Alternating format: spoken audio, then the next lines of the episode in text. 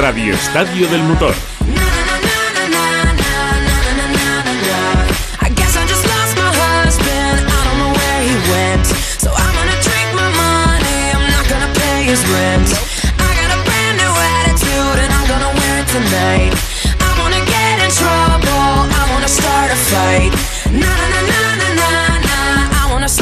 fight. Nah, Hola, ¿qué tal? Muy buenas tardes a todos. Hoy echa el telón el mes de mayo y nosotros seguimos desescalando, la mayoría con prudencia y algunos jugando a la ruleta rusa, pero en general vamos avanzando y empezamos a plantarle cara ya al bicho. Mañana ya es junio, ya estamos cerca de los encuentros en la tercera fase y si todo va como parece, es muy posible que queden solo 35 días para que empiece el Mundial de Fórmula 1 en Austria y 49 para que lo haga el Mundial de Motos en Jerez. Es cierto que todavía es bastante tiempo, pero al menos ya existe un horizonte a medio plazo. La semana, la verdad es que no ha sido un prodigio de noticias ni mucho menos, pero nos ha dejado, por ejemplo, el ascenso del australiano Jack Miller a Ducati oficial para 2021, los cambios en la Fórmula 1 limitando el presupuesto y congelando el desarrollo de los coches a corto plazo, la victoria de Fernando Alonso en una carrera virtual, de esas que están dando de moda últimamente, la, Le- la Legends Trophy, el tercer puesto también de Carlos Sainz en otra de gran nivel, un All-Star de Gran Turismos en favor de Cruz Roja y con dos gamers en las dos primeras posiciones.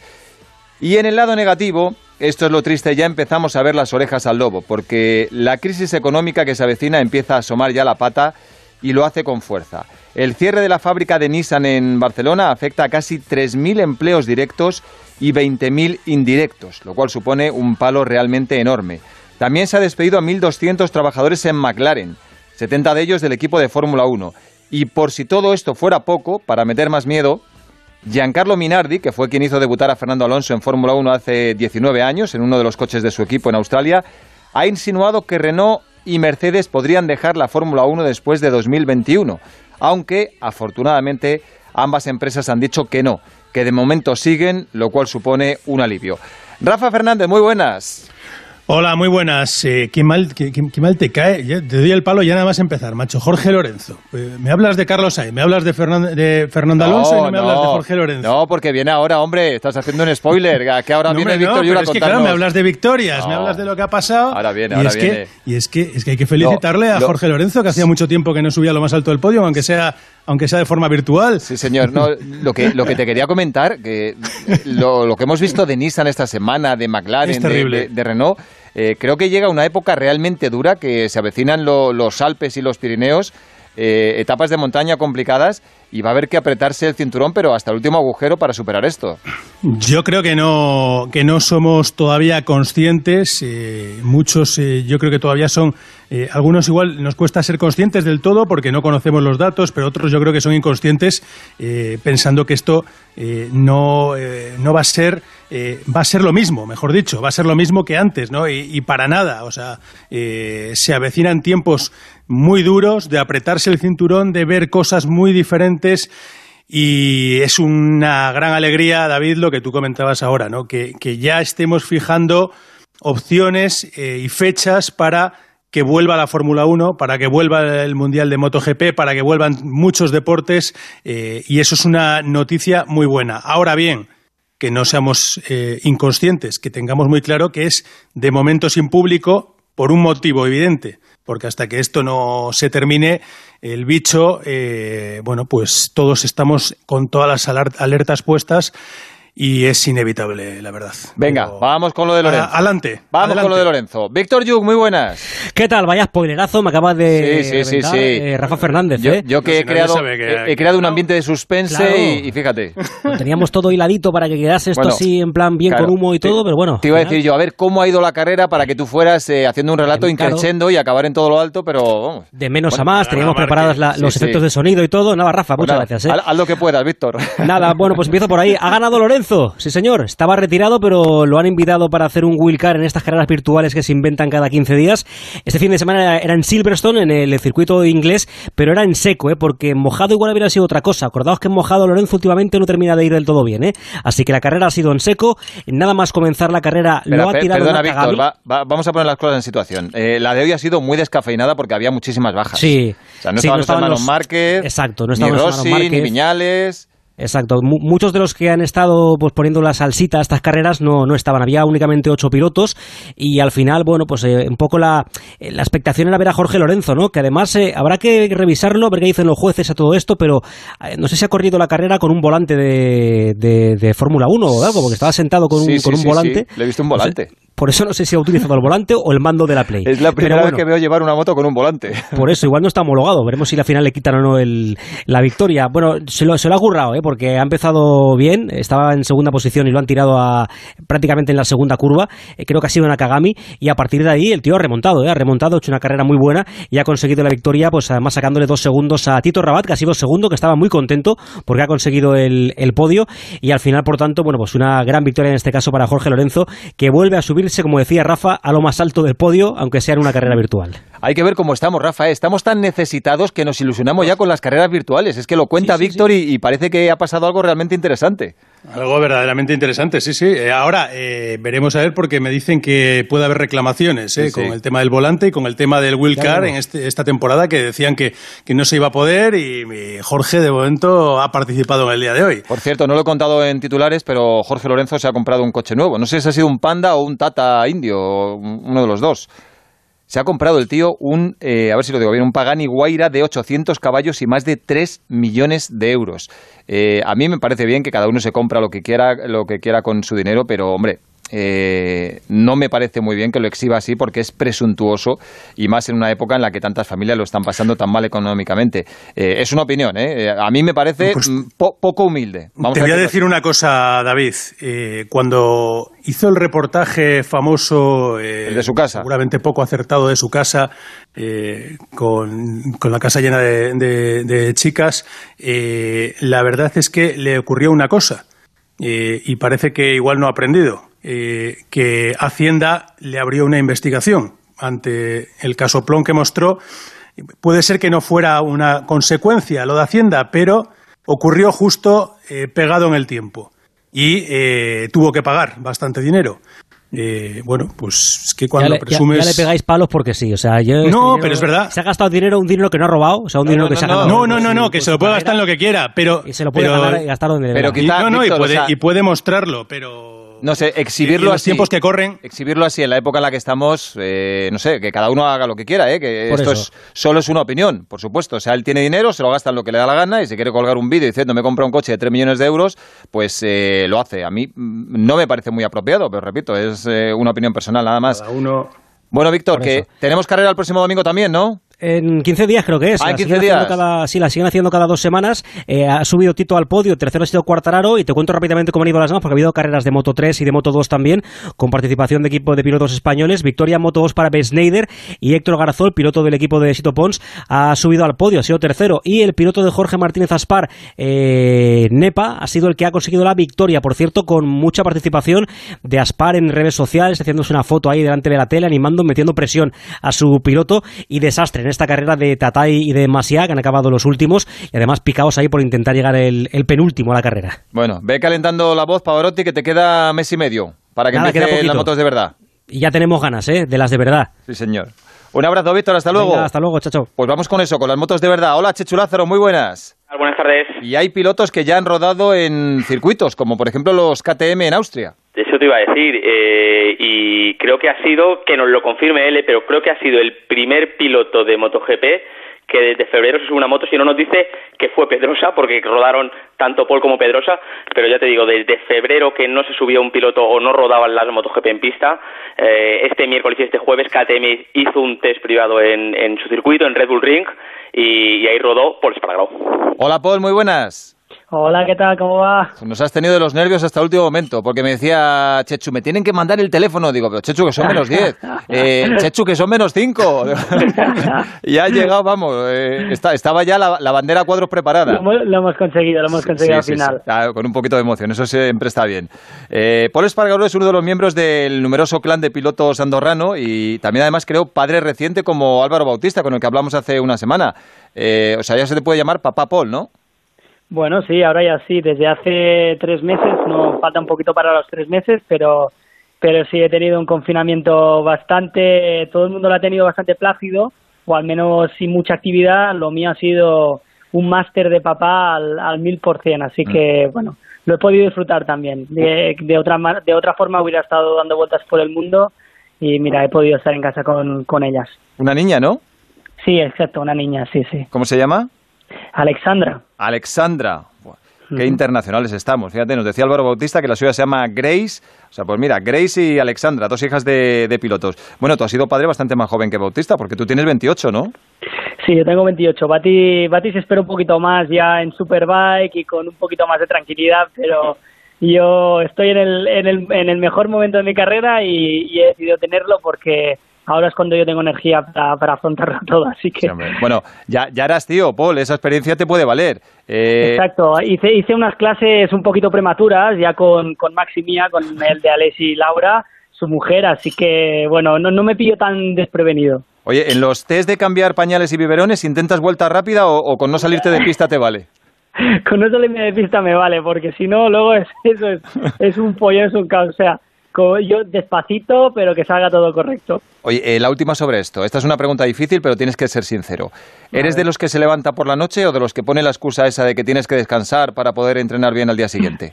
Pues mira, te voy a decir algo. Estuve durante las primeras dos semanas de confinamiento, pues eh, hacíamos un día mi mujer, un día yo, pero llegó un punto que, que tuve que estar tres días sin poder entrenar por una por una contractura en la, en la espalda muy bestia, por el hecho de no descansar por las noches y seguir entrenando igual que entrenaba. Así que mi fisio me dijo que a partir de ese momento que tenía que empezar a dormir, así que nos turnamos también con mi mujer, pero me da un poquito más de libertad porque si no, te digo yo que con nuestros entrenamientos que son al 100% de los días es, es imposible sin el descanso. Qué bandido, o sea, que utilizaste la excusa del fisio.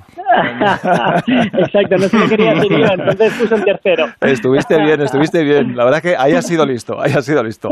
Bueno, oye, ¿qué tal ha ido con la KTM en Austria? ¿Te, te acordabas de llevarla o te costó? Pues muy bien, la verdad es que estoy súper satisfecho porque tenía, tenía muchas ganas, nunca en mi vida había estado parado tanto tiempo sin coger una moto y pude entrenar aquí en Andorra durante un tres o cuatro días que no, no, no nos dio tiempo a más porque estaba todo cerrado en un circuito en el Pas de la Casa.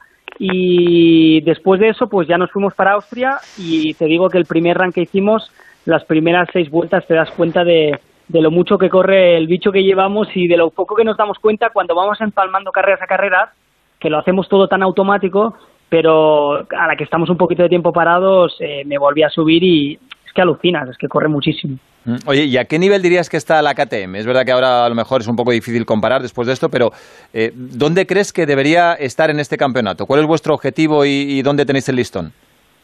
Bueno, es complicado ahora mismo saber dónde estamos porque no hemos hecho ni una carrera, Sí, así sí. que eh, en los test sí que pudimos hacer simulacros y pudimos eh, bueno comparar eh, simulacros de carreras con otros pilotos, pero está claro que en estos simulacros no, no hay la parte más importante que es que son la presión, los nervios, eh, los problemas mecánicos, todo sale bien en unos entrenamientos. Pero, pero bueno, yo creo que este año tenemos que hacer un pasito para adelante, un poquito más que los demás, porque tenemos un poquito más de margen que los demás. Pero debe- deberíamos estar sin duda entre los 10 primeros constantemente y en alguna carrera que pudiéramos luchar por algo más, yo creo que de los cinco primeros sería algo increíble. Mm, Oye, ¿qué tal va Pedrosa, tu compañero de pruebas en KTM, que también rodó? Muy bien, muy bien. Dani se mantiene en forma, el tío... el ¿Daría, ¿daría guerra como- si volviese? O sea, hombre, sin duda, sin duda, estoy convencido. Dani ahora mismo está entrando mucho, eh, sigue manteniéndose en forma, sigue estando en su peso eh, normal, eh, es un tío muy disciplinado, muy profesional y, y cuando está encima de la moto lo, lo da todo y sigue, al final un piloto de pruebas eh, no está a la palestra y no tiene que, que demostrar en las- los fines de semana carreras, pero no por eso deja de ser menos importante para la fábrica. Es un piloto de pruebas súper importante porque hace las pruebas que nosotros no podemos. Así que nosotros dependemos de, de ellos cuando, cuando estamos en las carreras y de ellos depende el desarrollo y la evolución de la moto. Así que Dani es un tío muy comprometido con, con la marca y, y bueno, nos está ayudando mucho, la verdad. Rafa. Eh, mm, bueno, cuando empezó todo esto, eh, supongo que se os habrá pasado de todo por la cabeza, ¿no? Eh, ¿cómo, ¿Cómo viviste tú el arranque de, todo lo que es el confinamiento, cuando se suspende lo de Qatar? Y, después, según, bueno, no, que no sabíamos ni si se iba a poder volver o no, ahora parece que sí. ¿Cómo, cómo has vivido todo esto? Bueno, pues realmente yo, yo creo que lo, he vivido un poquito como, como, como todo el mundo, ¿no? Porque al principio eh, sí que es cierto que eh, venían noticias de Italia. Yo me acuerdo de ver una foto en redes sociales de Andrea, de Andrea y Tony Cairoli en, en diferentes, en, cada uno en su perfil de, Instagram, eh, con una mano y diciendo unidos pero distantes, ¿no? Entonces en ese momento aquí en España aún no había pasado nada, ni en Andorra tampoco, y yo me lo tomaba como, como una exageración, ¿no? Como esto no será, no será para tanto. Pero lo el hecho es que un- después de volver del test de Qatar y ya cuando teníamos que coger vuelos para ir otra vez al fin de semana de Gran Premio y empezaron a sonar las alarmas, ya el, el que se can- cancelara una carrera, yo llevo muchos años en el Mundial, he visto de todos los colores, eh, hemos sufrido hasta un huracán en, en, ah, en América, un año en Indianápolis, que tuvimos que cancelar la carrera eh, de las pequeñas, pero se corrió MotoGP, si no recuerdo mal, pero nunca se había cancelado carreras así tan en serio y tan con tanta anticipación, ¿no? Así que cuando cuando lo vi que Dorna lo hacía, eh, ya intuí que era algo muy serio y bueno, pues me lo tomé con, con tranquilidad, filosofía y entrenando en casa para, para volverlo lo antes posible. Oye, Paul, eh, hace poco mm, recuerdo que te lanzó flores Alberto Puig diciendo que tú podrías ir fuerte con la onda. Mm, ¿Eso se puede entender como un acercamiento? Bueno, eh, sí, sí. Ahora mismo estamos en un momento de, de pues de eso, de, de tira y afloja, ¿no? Con todas las marcas, eh, los, los puestos que hay ahora son bastante limitados y, todos los pilotos que estamos libres de contrato, pues eh, negociamos tanto como podemos con las otras marcas para, bueno, pues para mejorar nuestra situación. Pero, pero bueno, Alberto le tengo mucho respeto, es un team manager muy bueno que, que ha manejado una situación muy complicada en Honda con, con Mark en lo más alto y con Jorge en lo más bajo. Y, y bueno, la Honda es una moto que podría ser parecida a la KTM, así que es una opción que, que bueno, podría contemplar si, si se diera la oportunidad, pero, pero bueno, ahora mismo son todo conjeturas y es todo hablar, hablar de más, así que no, no hay nada cerrado ni, ni con KTM ni con ninguna otra marca y tendremos que esperar un poquito para eso. A ver si te he entendido bien. ¿Se podría decir que eh, ha habido algunas conversaciones de Paul Espargaró con Honda? Aunque sean Bueno, informales. Sí, sí, y con Ducati también, eh, con todas las marcas. Al final, eh, no, no, siempre uno tantea al otro, ¿no? Los equipos tantean a los pilotos y los pilotos a los equipos. Así que es, es un constante el, el que los managers pues, se pongan en contacto con, con los equipos. Es lo normal. Al final, aunque no haya interés por parte del equipo del piloto, pues siempre nunca se sabe, ¿no? Hay que tener un contacto y, y mantener eso vivo hasta que, que uno toma una, una decisión. Pero pero sí, sí, sin duda los contactos con Ducati y con Honda, que están siendo las dos fábricas con asiento libre, pues igual que con KTM están, están activas. Hombre, a ti te honra siempre tu sinceridad y que eres siempre valiente en las declaraciones. Eh, Chechu, esto imagino que forma parte del mercado. Muchos pilotos a lo mejor no lo dicen, pero tal vez la gente se pueda sorprender diciendo, hombre, Honda, si tiene dos pilotos eh, que son los hermanos Márquez y uno ni siquiera ha debutado todavía, como es Alex. Mm, Sí, sí. ¿Qué tal, eh, Paul? Buenas tardes. Efectivamente, Hola, y, y yo quería preguntarle precisamente, recogiendo el guante que, que me dejas, eh, David, porque tú que has en tus primeros años en MotoGP viviste o trabajaste en una estructura satélite, viste con tu cambio a KTM lo que era trabajar para una fábrica, ese plus, ese upgrade, ese, esa mejora que tenía estar trabajando en una cámara, ¿valorarías cambiar tu, actu- tu actual posición en KTM por la de un equipo privado, por muy Honda Ducati que fuese, o solo lo, lo cambiarías por un, por un asiento oficial?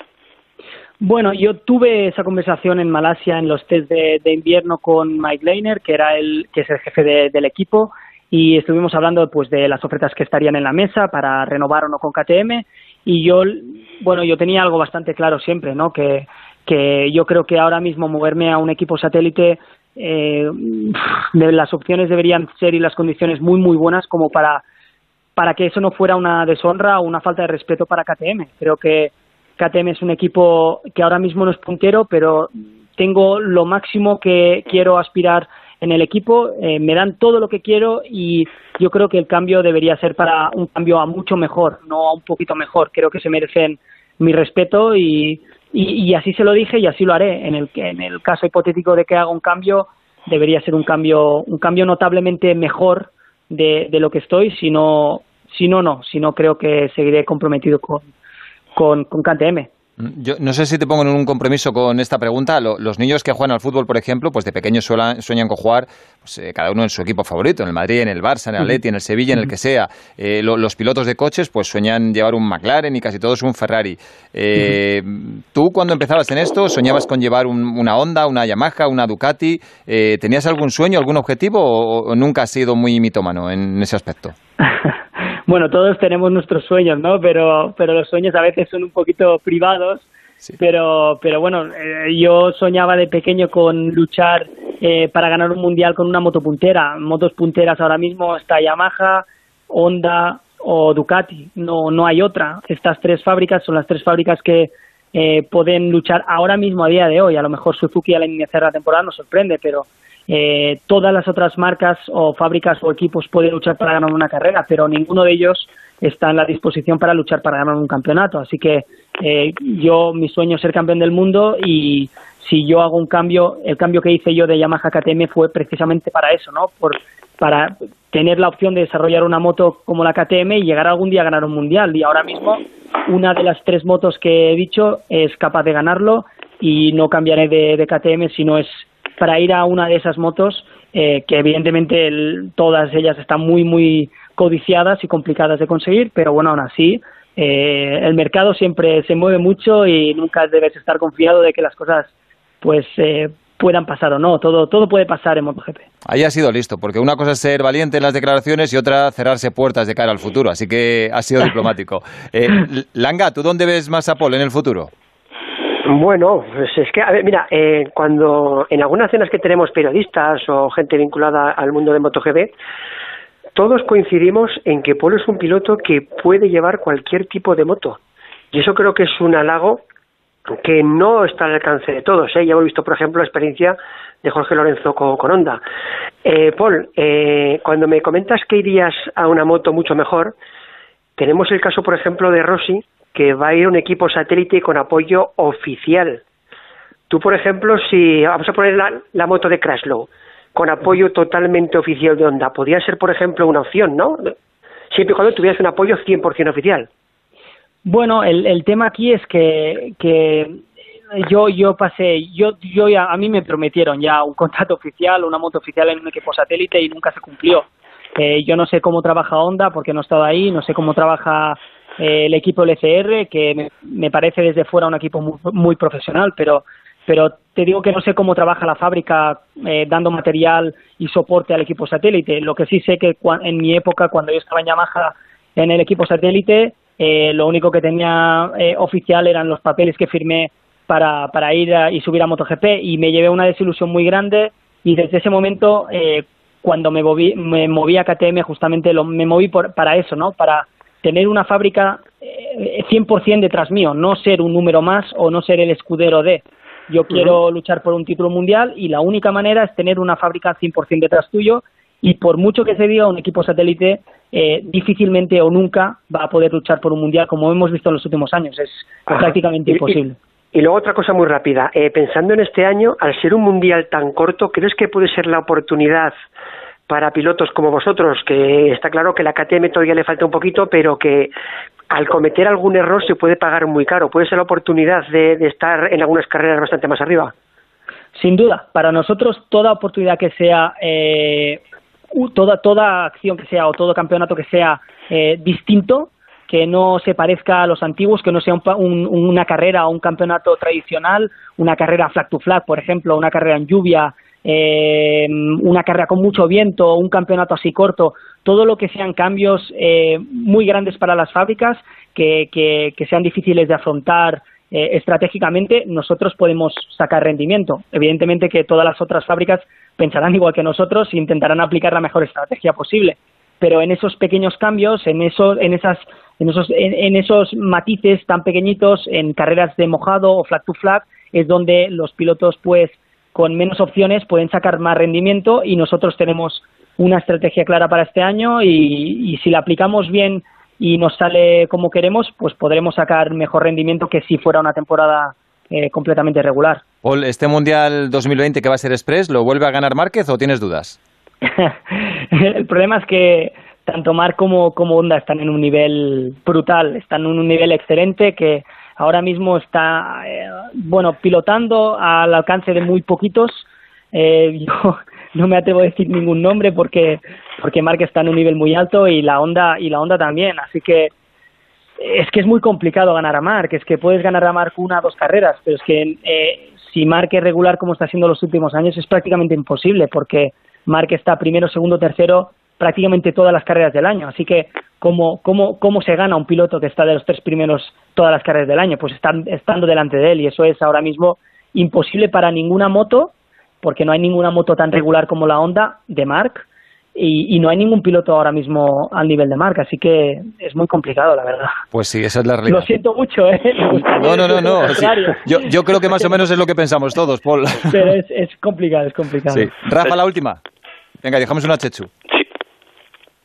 Eh, ¿la, ¿Disparo yo? Sí, dispara tú, porque ah. Rafa no sé si lo hemos perdido, sigue por ahí. No, es que te, yo tengo mucha curiosidad, Paul, porque me imagino que como se reanudará el Mundial en Jerez, será algo parecido a cómo se reanudó la actividad en vuestro caso, en KTM. Tengo, tengo ya te digo, curiosidad por cómo fue la logística de ese test. Creo que todos los miembros que estuvisteis allí pasasteis un test del COVID y, bueno, no sé cómo fue el viaje allí a Austria, en tu caso. Dani también volaba desde Suiza. Creo que tu compañero Binder no pudo por las restricciones de vuelo volar desde Sudáfrica. ¿Cómo fue aquello? Bueno, fue una aventura desde el inicio al fin. Eh, yo llegué con tres horas y media de antelación al aeropuerto, nunca en mi vida había llegado con tanta antelación y con tantas ganas de coger un vuelo, pero, pero bueno, con un permiso de trabajo, con un test del COVID hecho, con un certificado del doctor, con papeles que acreditaban que tenía un vuelo ya listo para coger y para volver. Eh, bueno, de, con mesuras, medidas sanitarias una vez llegados al circuito de Austria eh, tú sabes, Chechu, que ahí pues los, los mecánicos están muy en contacto entre ellos, pero eh, había un, una, bueno, una manera de trabajar muy, muy, muy estricta de mantener distancias. Todo el mundo llevaba mascarilla, todo el mundo se lavaba las manos 20 veces diarias. Eh, utilizaban incluso pantallas eh, eh, con mi técnico, porque mi, el técnico es la persona que, que da órdenes a todos los mecánicos y a mí también de cómo hacer las cosas. Y claro, si lleva máscara, con el ruido de la moto pues era muy complicado entender. Así que llevaba una pantalla transparente. Bueno, pues utilizamos todas las medidas eh, posibles, habidas y por haber, pero el viaje fue una aventura porque la mayoría de aeropuertos, menos el de Frankfurt, eh, que ahí parecía que no había pasado nada, eh, todos los otros, todos los demás aeropuertos estaban, bueno, eh, gestionados por el ejército y bueno, eh, fue fue una una aventura que posiblemente voy, voy a recordar toda mi vida. Sí, sí, yo es que creo que creo que las imágenes que nos dejará la primera carrera de Jerez pasarán a la historia por eso. Esta nueva normalidad que es esto, como dices, pero nos dejará imágenes que con el tiempo recordaremos de por vida, serán históricas. Mm. Chachu, eh, Paul, no, eh, precisamente sobre eso, eh, ¿os han dicho ya cómo va a ser ese protocolo? Eh, ¿Vais a estar concentrados, por ejemplo, cuando vayáis a Jerez tenéis que ir con un tiempo previo, eh, tenéis que estar luego, eh, no sé, ¿cómo, ¿cómo lo vais a hacer? ¿Qué, qué, qué normas? Eh, porque me imagino que ya os las estarán explicando, ¿no? Sí, estamos en ello. Aún uh, están todos los equipos intentando coordinar. El problema más grande lo tienen las fábricas japonesas que tienen un poquito de miedo porque en Japón más o menos lo tienen controlado, pero aquí está un poquito aún descontrolado para ellos y tienen un poquito de miedo, pero de momento todos los pilotos vamos a utilizar nuestro motorhome para poder estar durmiendo en el circuito, para intentar que hayan los menos desplazamientos posibles. Eh, bueno, todos los equipos tendrán unos hoteles eh, ya asignados para que esos hoteles pues estén preparados a la llegada de los equipos. Eh, habrán, eh, por lo que he escuchado, test COVID para eh, todos los componentes que, va, que viajen al, al, Campeonato del Mundo de MotoGP y luego una, aparte de todas las medidas, eh, como he dicho antes, de máscaras, eh, mascarillas, todo, todo el, el, el, tingado que tendremos que llevar, eh, va a haber un número estricto de personas que puedan acudir al circuito, no todo el mundo va a poder, incluso eh, ha- habrá trabajadores que se queden en casa. Nosotros ya empezamos a trabajar en Austria con teletrabajo, con ingenieros que estaban en, en, en- en, bueno, en distintos países. Eh, Andrea en Valencia, Gio estaba en, Ita- en Italia. Intentamos, pues, con teletrabajo ponernos en contacto con ellos y hacer las- los meetings de una manera distinta. No es idílico, no es lo mejor, pero creo que nos tendremos que al menos adaptar este año a estas condiciones y, y va a ser lo que nos va a tocar vivir hasta final de temporada. Bueno, Paul Espargaro, te dejamos que te hemos exprimido más que tu mujer en estos meses de paternidad. Bueno, encantado. gracias por el tiempo y por la sinceridad, como siempre. Besos a Alexandra, a la pequeña, y, y saludos a tu fisio, que es un fenómeno. Muy bien, de vuestra parte. un beso. Y un besito también para Carlota, Paul. Muy Eso. bien, gracias. Hasta luego. Gente con ilusión. deseando, deseando de que abran la agencia, de verme con los compañeros, de ir a mis talleres de mosaico, de macramé y mis compañeros de guitarra, que es lo que nos da vida. Eso es lo que más deseo, poderme juntar con, con todos mis compañeros y tener un porqué. Con esta actitud todo va a salir bien. Grupo Social 11. La ilusión puede con todo.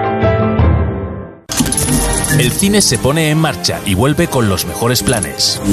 Color, aventuras, amistad y mucho ritmo. Los trolls van a descubrir que hay muchos tipos de música y otros reinos que quieren imponer la suya. Toma ya. He pensado en hacer una marioneta de madera. El cuento del personaje de madera más querido cobra vida. Magia y fantasía nos llevan a un mundo repleto de diversión y emociones. ¿Te vamos a llevar en coche cruzando el país? ¡En familia! Los Mitchell van a tener que salvar al mundo de una revuelta tecnológica. Conectados modo familia promete aventuras, risas, robots y un perro de lo más adorable. Ahora sí. Es hora de ponernos en marcha. Y en Onda Cero, construimos futuro contigo. Debates, entrevistas, conferencias, ideas innovadoras, propuestas que generan valor, iniciativas de emprendedores. Queremos contribuir a la activación de la economía española, de cada comunidad y municipio, a través de una iniciativa que invita a participar a los sectores estratégicos. Escucha cada viernes en la Brújula de la Economía el espacio Construimos Futuro contigo y encuentra toda la información sobre propuestas e iniciativas en ondacero.es. Onda Cero. Construimos futuro contigo. She asked me, son, when I grow old, will you buy me a house of gold? And when your father turns to stone, will you take care of me?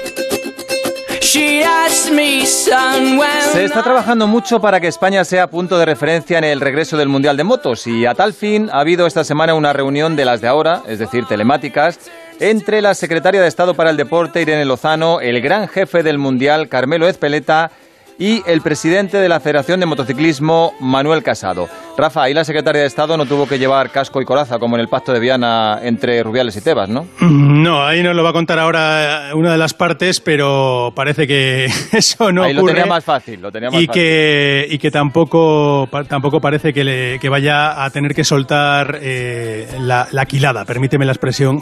sí. Eh, Co- como- como tuvo que hacer no, Tebas. na- como, como va a hacer Tebas o, o los clubes, mejor dicho, ¿no? La Liga de Fútbol Profesional. Bueno, una reunión importante porque a mí me parece que es muy importante para el motociclismo español que los cuatro circuitos que, que tenemos aquí en este país que están eh, involucrados en el Mundial eh, vayan a tener carreras en una situación como la actual. Don Manuel Casado, presidente de la Federación, muy buenas tardes. Hola, muy buenas tardes. Bueno, cuéntenos qué tal la reunión a tres bandas del otro día. El CSD está trabajando para ayudar al motociclismo español porque es bueno para el país, pero eh, ¿qué está haciendo y qué pretende lograr? Bueno, yo lo primero decir que la reunión fue muy agradable, distendida. Eh, la relación que tenemos con, con Irene Lozano es muy buena desde el principio de su mandato, la verdad. Y yo creo que sí que se está involucrando bastante y concretando temas a nivel deportivo, eh, a nivel general para todas las especialidades, ¿no? Como los distintos deportes. Pero concretamente en el fútbol, pues está claro que yo creo que ha hecho una labor encomiable poniendo de acuerdo a, a las dos asociaciones súper importantes como son la Liga y la Federación Española. Y bueno, sí que es verdad que el Consejo está más enfocado al deporte más importante que tenemos en España, que es el fútbol, ¿no? Y de hecho lo tenemos con todo el tema de la desescalada, los protocolos, todo esto. Pero sin embargo el motociclismo yo creo que está en, dentro de los más importantes, sobre todo a nivel internacional. Creo que tenemos una imagen muy importante. Normalmente somos eh, el país que más títulos mundiales consigue de motociclismo año tras año, eso lo saben muy bien en la Federación Internacional, en la FIM. Y yo creo que en España también se le da ese valor y Irene Lozano lo tiene muy claro. Y la verdad es que el otro día la reunión fue distendida y, y bien y sobre todo positiva porque hemos llegado a unos compromisos de cara precisamente a la aprobación de, del protocolo de actuación tanto en los grandes premios que se hacen en España como en el Campeonato de España de Velocidad, el España Superbike. Y claro, eso era fundamental para poder poner en marcha este Campeonato del Mundo en España, en los cuatro circuitos y en un número de competiciones que en principio serán siete a desarrollar aquí en España y desde luego ya desde el día siguiente están trabajando en cuanto les mandamos los protocolos, tanto Dorna como la Federación Española, a estudiarlos, a ver si se cumple con todo y a mejorarlo, que me consta que están aportando ideas. Antes comentaba Paul, pues que, que ya se está informando a los equipos de cómo va a ser más o menos pero todavía hay algún pequeño detalle. En líneas generales yo creo que ya se ha comentado, pero hay algunos puntos particulares que se están revisando que para ver si lo podemos mejorar y no ser tan restrictivos. Eh, don Aunque Manuel. en principio empezaremos así. Perdón, eh, por concretar, eh, he querido entenderle que mm, la idea, y parece que va a salir adelante, es que haya siete grandes premios en España, es decir, eh, los dos de Jerez, los dos de Aragón, los dos de Valencia y uno en Barcelona. Efectivamente. Mm. Es decir, Esa eh, es la idea, empezar con Jerez, 19 y 26 de julio, que Ese- por eso era tan importante concretar con el Es- cese del tema esos grandes premios, los de España y Andalucía, el 19-26, están, están 100% confirmados, es decir, eh, ¿les dio Irene Lozano la garantía de que no habrá problemas por parte de los ministerios de Sanidad, Interior o Transportes? Bueno, en principio lo que estuvimos hablando es desde el punto de vista de que el Consejo Superior de Deportes tiene que presentarlo primero al Ministerio de Sanidad el protocolo para su aprobación. Desde luego la voluntad es esa y todo coincide con que la liga empieza pues a mediados de junio. La idea, desde luego, que era muy importante era que hubiese libertad de tránsito a nivel internacional y sin problemas para los extranjeros, lo que también el gobierno ha dicho que a partir del 1 de julio Sí. ya hay seguridad en principio de que va a ser así. El compromiso en principio con el Consejo fue que para mediados de junio, si todo va bien, se tendría ya el visto bueno de- del Ministerio de Sanidad, que es fundamental. Y si no hay un, cambio con la desescalada de que haya un cataclismo otra vez de infecciones y se vuelva atrás, eh, hay una seguridad muy alta, porcentualmente muy alta, de que todo vaya normal y no haya ningún problema. Bueno, entonces, eh, 19 y 26, como estaba previsto, sería en Jerez. Eh, luego vendría seguramente, pues, eh, República Checa, Austria, vendría el de Misano. Eh, dos en Aragón, que serían 27 de septiembre y 4 de octubre. Bueno, eso es lo que por lo menos yo no lo tengo claro y creo que en Dorna tampoco, porque luego también hay la posibilidad de que haya un gran premio en Francia, Sí, en Le Mans. que todavía está pendiente de confirmarse y que eso podría alterar los los calendarios, digamos. Pero bueno, de- después de eso, en función de si es uno o dos, luego vendría Barcelona eh, y acabar en Valencia 25 de octubre, 1 de noviembre, ¿no? Bueno, yo creo que en Valencia se terminará un poquito más tarde, porque también hay que pensar que detrás de los grandes premios va el Mundial de Superbike, Sí.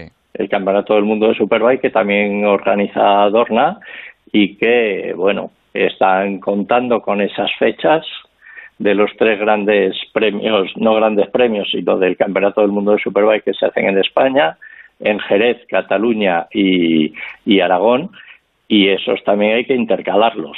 Lo más seguro es que Valencia, que sea el final de fiesta, ¿no? Como todos los años, en principio eh, sería 1 y 8 de noviembre o el 8 y 15 de noviembre. Dependerá de este encaje de fechas, pero que oportunamente creo que en breve en cuanto se tenga el visto bueno ya del Consejo para cuadrar todos los grandes premios, pues Dorna lo anunciará debidamente. Perfecto. Es decir, el Mundial acabaría o el 8 de noviembre o el 15 de noviembre en Valencia, porque ya dijo Carmelo Espeleta que eh, se iría a Asia si hubiera la posibilidad de correr con público, pero según están las cosas eso parece realmente complicado. Eh, vamos a ver si nos da tiempo a tres preguntas muy rápidas. Rafa. Claro. A ver, eh, la primera que le hago, eh, ¿los horarios se van a mantener, eh, Manuel? Eh, ¿Va a seguir siendo ¿Habéis comentado algo o ha comentado algo Dorna sobre si se mantendrá MotoGP a las dos, por ejemplo? Bueno, yo creo que se va a tratar de mantener los horarios porque no tiene por qué incidir en el desarrollo de la competición. Eh, lo que sí que es verdad es que ya lo ha comentado antes Paul, se va a limitar muchísimo el, acceso de personal a los grandes premios, por lo menos en España. Yo creo que Dorna ya lo ha dicho, que iba a reducir de dos mil y pico personas solo con el movimiento de, de paddock y de mecánicos, de, de equipos, se va a reducir a 1.300 y claro, tiene que haber un control muy importante en ese sentido, ¿no? En el de que se cree como una burbuja alrededor de toda esta gente, que además hay mucha gente que viene de otros países para evitar todo el tema sanitario que es fundamental. En los horarios luego- no creo que influya.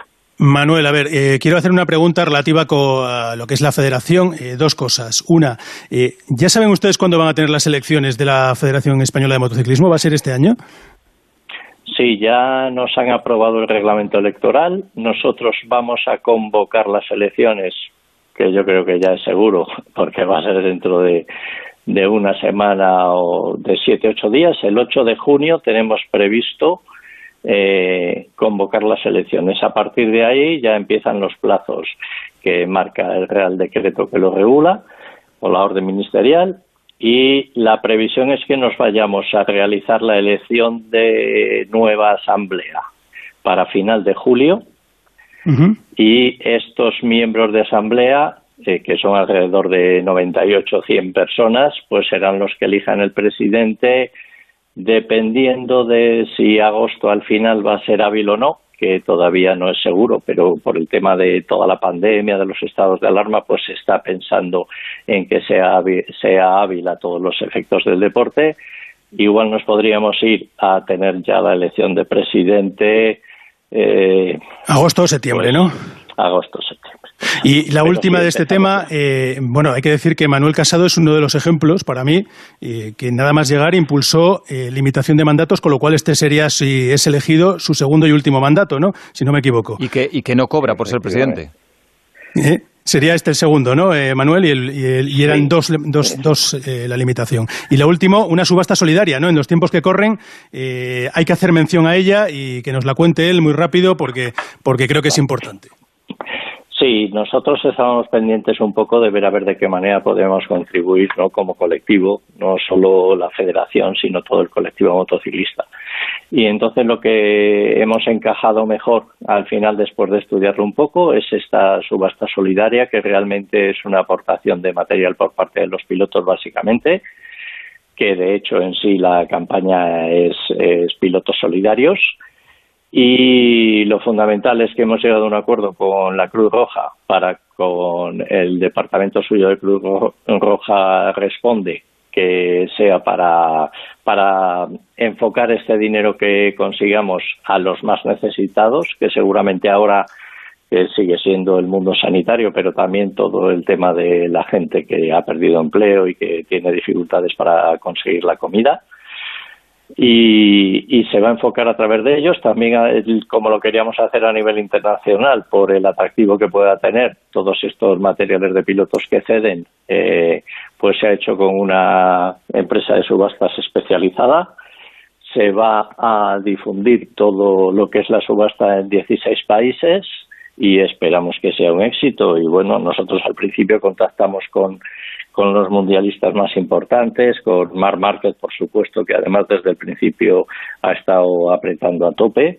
con Jorge Prado, con Tony Bow, pero luego se ha ido añadiendo un montón de gente al que hemos solicitado ayuda y bueno, lo, lo habréis visto con la convocatoria, pero está muchísima gente, Pedrosa, eh, eh, bueno, Laya Sanz, eh, bueno, hay cantidad de pilotos, la verdad es que ha sido un éxito y esperamos recaudar bastante para poder ayudar sobre todo, ya digo, al fondo de alimentos, que es lo que está ahora más necesitado. Pues lo contaremos porque esta es una de las causas que realmente merece la pena. Chechulanga, os pido perdón porque nos quedamos sin tiempo. Os la debo para el próximo domingo, No, ¿vale? no, solo apuntar que, que el Presi eh, ha cumplido con el ejemplo, que no lo ha dicho, pero él ha donado una de sus motos, una Bultaco del 69 para esta subasta.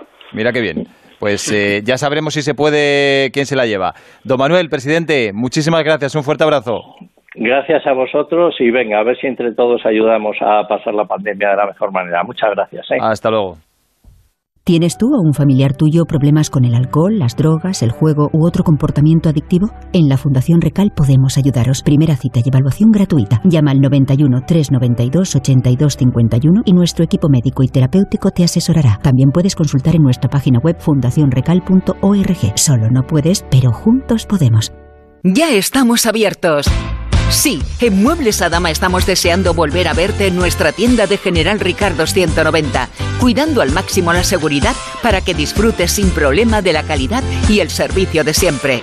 Es el momento de renovar tu casa y ya estamos de vuelta. Te esperamos en Muebles Adama, calle General Ricardo 190 o en nuestra web mueblesadama.com.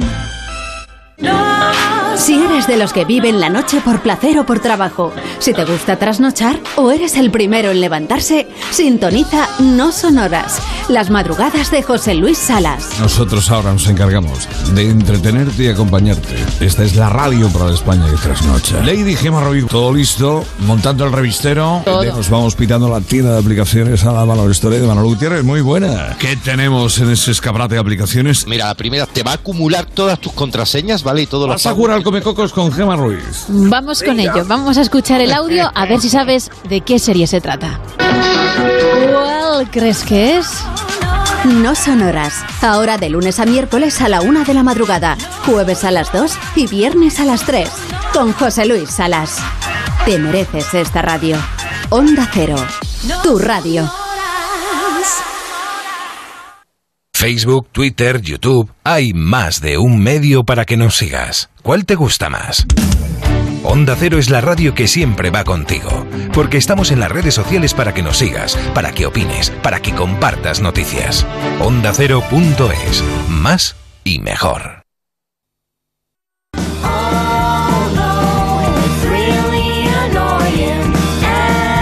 Cómo hacemos esto. Vamos a poner a prueba la capacidad de síntesis de Jacobo Vega, de Joan Vila del Prat y de Alberto Pereiro si aparece. Eh, la Fórmula 1 siempre ha sido sinónimo de lujo, de glamour, de gran dispendio económico, pero también ahí las cosas van a cambiar. Los equipos han llegado a un acuerdo para reducir el límite de presupuesto de cara a la temporada 2021, según confirmó esta semana Ross Brown, que es el director de Fórmula 1 de Liberty, los dueños del espectáculo. En principio estaba fijado ese límite en 175 millones de dólares, pero la crisis del coronavirus ha obligado a reducirlo a 145 millones de dólares, eh, al cambio unos 134 millones de euros aproximadamente. Jacobo Vega, muy buenas. ¿Qué tal, David? Buenas tardes. Era de esperar, ¿no? Bueno, era de esperar y yo lo veo bien. Aparte que ya era una cosa que estaba pidiendo casi todos los fabricantes. El único que se oponía un poquito era Ferrari, pero todos los demás lo veían bien. Y bueno, el espaldarazo que ha dado a esto Renault y, y Mercedes ¿no? en las últimas horas, yo creo que es positivo para la Fórmula 1 y que va a ser positivo para el campeonato. Como siempre, los equipos tendrán sus resquicios porque pues hay ciertas cosas que se, que se, que se salen fuera de este límite, ¿no? Como los sueldos de algunos de los eh, ingenieros que, que, más cobran, los sueldos de los pilotos, eh, algunas eh, partidas de marketing, etcétera. Pero bueno, yo creo que es un buen acuerdo para todos, que nos va a traer igualdad y no solo el tema de lo, de, del dinero, ¿no? Porque hay otra otra serie de cosas que entran en el reglamento que van a dar más igualdad a la Fórmula 1 y yo creo que vamos por un buen camino en una competición que tenía muchísimas posibilidades de vivir una crisis tremenda. ¿no? Yo creo que han cogido el toro por los cuernos y va a ser positivo. Mm, hay que matizar que en ese presupuesto no se incluyen ni gastos de marketing ni, ni sueldos, lo cual es algo muy importante, sobre todo para los equipos Sueldos de, sueldos de pilotos y de algunos de los ingenieros. los sueldos del personal sí. Eh, pero bueno, son, son lo más importante realmente. Sí, sí, o sea, sí, donde se va gran No, parte del presupuesto que- es de los Exacto, pilotos. que hay resquicios ahí. O sea, el que, el que sigue teniendo más dinero pues va a poder fichar a mejores pilotos. Evidente. claro. Joan Vila del Prat, muy buenas. Hola, buenas tardes. Bueno, habrá que ver cómo se adaptan los equipos grandes a esto, porque, claro, el presupuesto medio de Mercedes o de Ferrari en los últimos años ha sido muy, muy superior a las cifras de las que estamos hablando. Bueno, vamos a ver. Primero de todo, todas las actividades de marketing, estas no cuentan. Todo lo que son actividades de show cars, etcétera, esto no cuentan. Todas las actividades que no sea de Fórmula 1 en específico no cuentan. Todo lo que es Human Resource Activities no cuentan. Todo lo que sea finanzas, actividades legales, eh, abogados, leches, no cuentan. O sea, estamos hablando ya eh, lo estamos hablando, taxas no cuentan, eh, hay infinidad de cosas que no cuentan. O sea, el límite ya no está en límite. que no está en límite, que hay, hay una cantidad de pasta que siempre desaparecía en cosas que no tienen nada que ver con la Fórmula 1, que esta vez ya ni las cuentan, ¿no? O sea, estamos hablando de una pasta que va directamente a hacer lo que tenemos que hacer. O sea, en este sentido tenemos para el primer año el 21 145, 140 para el 22, 135 para el 23. Eh, como decía Jacobo, hay otras cosas que también son importantes. Aquí lo, que se intenta es igualar un poquito los equipos, tanto en potencial económico como en potencial, dijéramos, técnico. Y lo, y lo que vemos es que lo que van a hacer es intentar limitar las horas de túnel de viento, que ya estaban limitadas, pues las van a limitar bastante más. O sea, para el año ya 21 vamos a tener que si el primero tiene 36 eh, runs per, por, por semana, eh, el quinto tendrá 40 y el que está décimo en aquel momento tendrá 45, o sea, tendrá 10, eh, 10 runs más a la semana.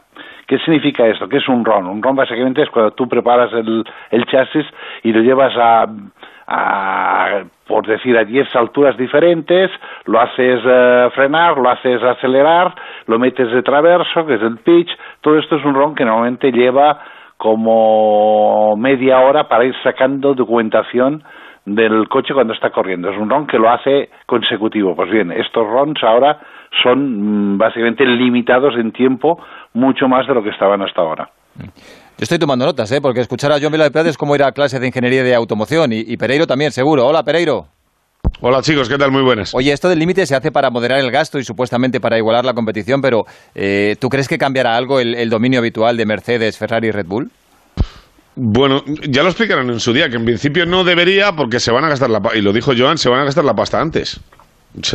Igual eh, con el paso del tiempo, eh, si se mantienen las mismas eh, reglas y no se vuelve a cambiar, como es habitual en la Fórmula 1, cambiar cosas prácticamente cada, cada temporada, o sea, al final Ferrari y Mercedes, que saben que el coche de esta temporada va a ser el mismo que el de la temporada que viene, pues Joan, al final lo que tienen en el garaje es el del 22 y es, y es con lo que están ahí metiendo dinero y cuenta ahora que luego no le va a pedir rentas ninguno, ¿no? Y, sí, y hemos de, eh, eh, o sea, vamos a ver, no es lo mismo la fábrica de Mercedes que la fábrica de, yo qué sé, de, de, Racing Point, por mucha pasta que tenga. Racing Point, ¿me entiendes? Y entonces, o sea, eh, todo lo que es el pit equipment, todo lo que es eh, material, máquinas, etcétera, todo eso no cuenta. O, las tiene- o tienes la pasta o no la tienes. Entonces, eh, vamos a ver, eh, y aparte, ¿cómo lo controlas? Que es otra de las cosas que es tremendo. ¿eh? Esto- Estoy intentando entender cómo sería si yo estuviera ahora mismo allí de team principal, es para volverse locos. ¿eh?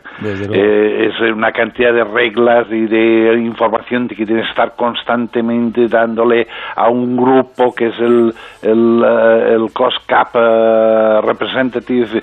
Bueno, todo un- es, es, es un follón. Esto, esto va a ser palistos, ¿eh? Es- Alguno va a intentar triquiñuela esto- por ahí. esto vamos ¿eh? a tener un, un equipo de Fórmula 1 que 100 tíos van a ser eh, básicamente contables. ¿eh? O- Os voy a hacer una última pregunta, Joan. En 30 segundos me tenéis que responder con una palabra. Se ha hablado mucho de Renault y de Alonso en las últimas semanas. Abitebul ha dicho que bueno que es una opción. Ahora mismo el fichaje de Fernando por Renault, ¿lo veis cerca, lejos o casi imposible? Con una palabra, Jacobo. Eh, entre cerca y lejos. Posible, muy posible. Entre cerca y lejos. Está bien. Pereiro. Yo escucho a los que saben. Ojalá, pero lo veo complicado.